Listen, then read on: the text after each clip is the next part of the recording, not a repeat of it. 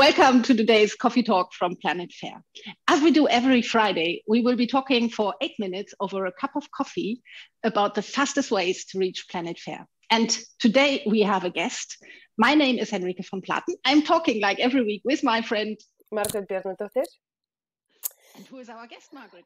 And with us is uh, Steve Frost, the CEO of Included, um, and a good friend I'm proud to be able to call him a friend of mine.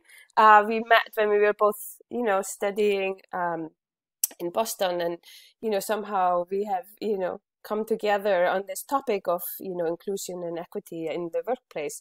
Um, and I'm so happy to have you with us to hear your, uh, you know, views on inclusion because you have been doing inclusion work with organizations way before it became a trend. So I would love to hear from you how has it been changing over the past decade or so? Yeah, yeah. Margret, look, lovely to be with you. And hi, Henrike. Hi, Margret. It's great to be here. Thank you. Um, yeah, I mean, I, have been doing it for a long time since I had lots of hair. and um, it's really interesting because, you know, for me, the business case is blindingly obvious, right? It's like people perform better when they can be themselves. Right yeah. why, why wouldn't you? And there's all this kind of talk about oh why should we do diversity? Why should we do inclusion?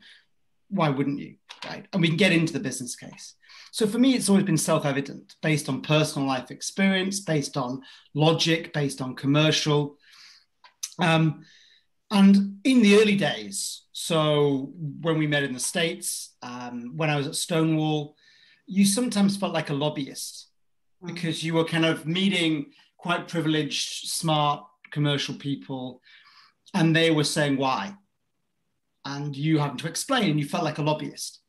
What's been really interesting in recent years is that you no longer feel like a lobbyist. You actually truly feel like a consultant because people don't know what to do. They now know why, but they don't know how.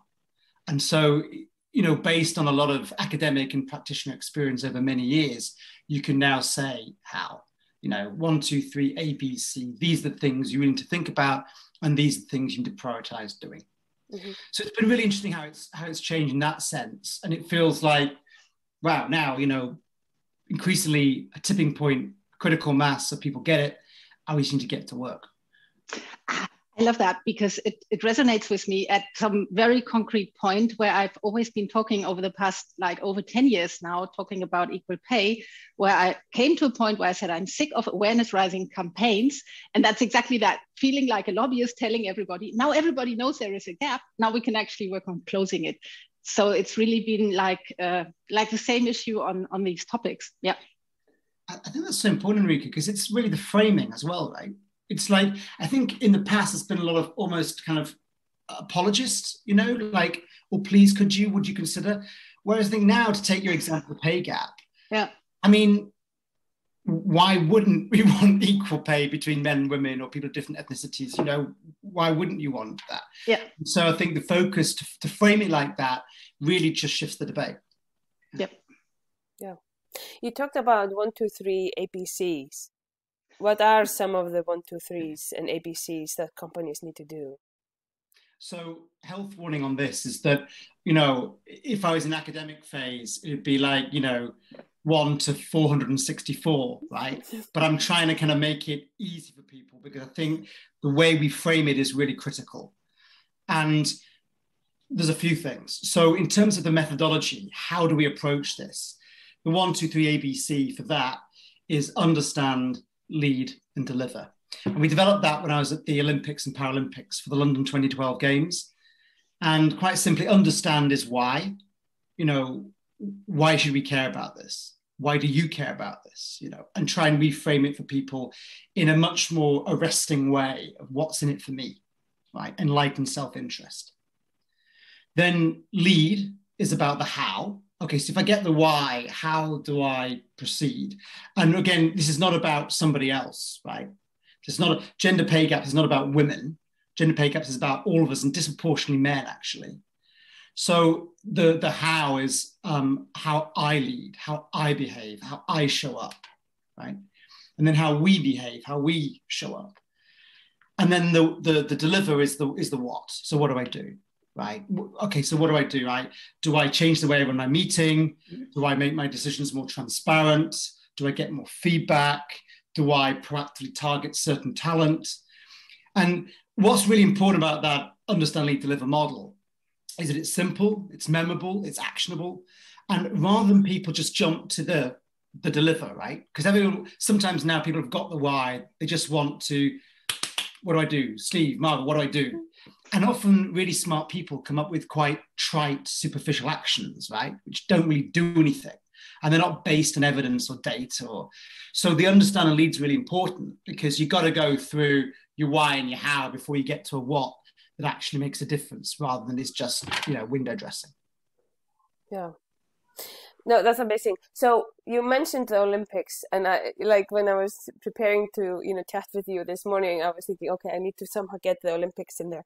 So because you, I believe you, the London Olympics were the first Olympics when there was an officer of inclusion, right? Which was you, correct? Yeah. And I think it really changed the games in a way. So can you maybe mention one or two things that stand out from that experience? Yeah. Um, it, it was hard, but it was amazing. Um, it's back to that kind of the discussion we were having, right, about the the lobbyist to kind of consultant. I think when London won the games in 2005, and it beat Paris, and Paris presented an amazing bid, very technically excellent.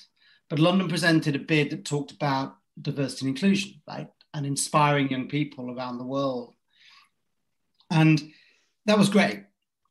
But what was the plan to actually execute on that?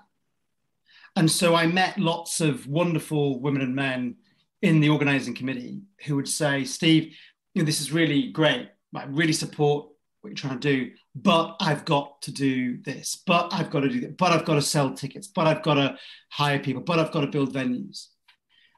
And it took about 18 months of conversation to say, you know what? This is not a trade off? It's how you build the venues, how you recruit those people, how you sell those tickets. And when we reframe the fact that diversity inclusion is not a segregated work stream, mm-hmm. it's a method. It's a method of how you do what you do. And if it's done well, it should help you do what you do. It should help you sell more tickets, make more money, help you recruit more diverse, brilliant people, help yep. you build more accessible, inclusive venues. Right. So that change in mindset from it being intention to being an enabler was the critically important thing that happened. And it happened, I think, in the real intensity of the build up to the games because there's an immovable deadline, right? This is not a theoretical conversation which, oh, we'll pick up next year, Margret. No, no, no, no, no. Eight o'clock on the 27th of July, it's showtime. Yeah. So are we doing it or not?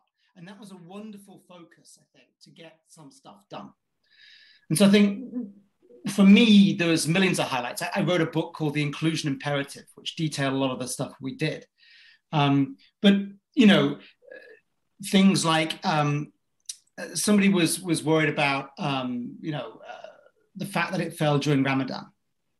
We're like, well, you know, one of our Muslim colleagues said, well, let's have Ramadan packs, and we sell we sold Ramadan packs, which people could buy at any time, Muslim or non-Muslim, and you know, keep in their back pocket for iftar at the end of the day and actually we made money on a new product line, right?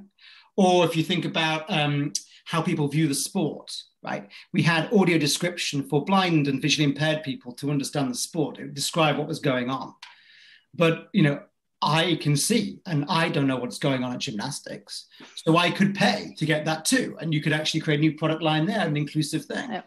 So this concept was like, oh, okay. So it became the first time we had diversity inclusion as part of the games and then that went into the IOC's kind of you know files, and it became then a kind of textbook for future games. So we just had Tokyo, and a lot of the things at Tokyo were really interesting in terms of the things they did around accessibility and, and just trying to kind of make this part of business as usual. Um, and now we're working with Paris 24 and working with LA 28. I think it's exciting what they're going to do. Wow. this is amazing. I, I don't want to say it, but my cup is empty and the time is over. This is really, I, it, I could just listen to you two talking for, I don't know, the next hour. But do you have some like last thing that you really want to get out before we sort of say bye and maybe come back on another occasion? Well, loads. I mean, one, yeah, let's have a lot more. Let's have a lot more coffee and going forwards, right? I think that's really important. And um, but no, I mean, I think the work on pay gaps we can talk about, which is super interesting. The work, yeah. but I, I think, look, I, this is such a big topic now. Yeah. I just hope people um, pause to reflect not only on the understand why and the lead and how, but on the what, right? And, and, come up with really profound things because this is an exciting, positive conversation for everyone, right? Yep. I, I still, I still find some people who are like, oh, you know, that com- that conversation, but actually, it can be so enabling and empowering of everybody. Yeah. Right? Um, yeah, so true.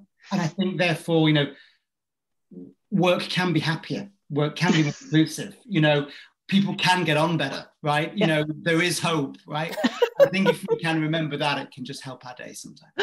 Absolutely, stay positive, like in this topic. That's I, I really like that that uh, spirit because that's what takes us forward, and not always all those bad news, but really copy paste the the good news. So this uh, very nice spirit, I love it. Margret, a last word before we close. Like, no, see you next Friday. See you next Friday.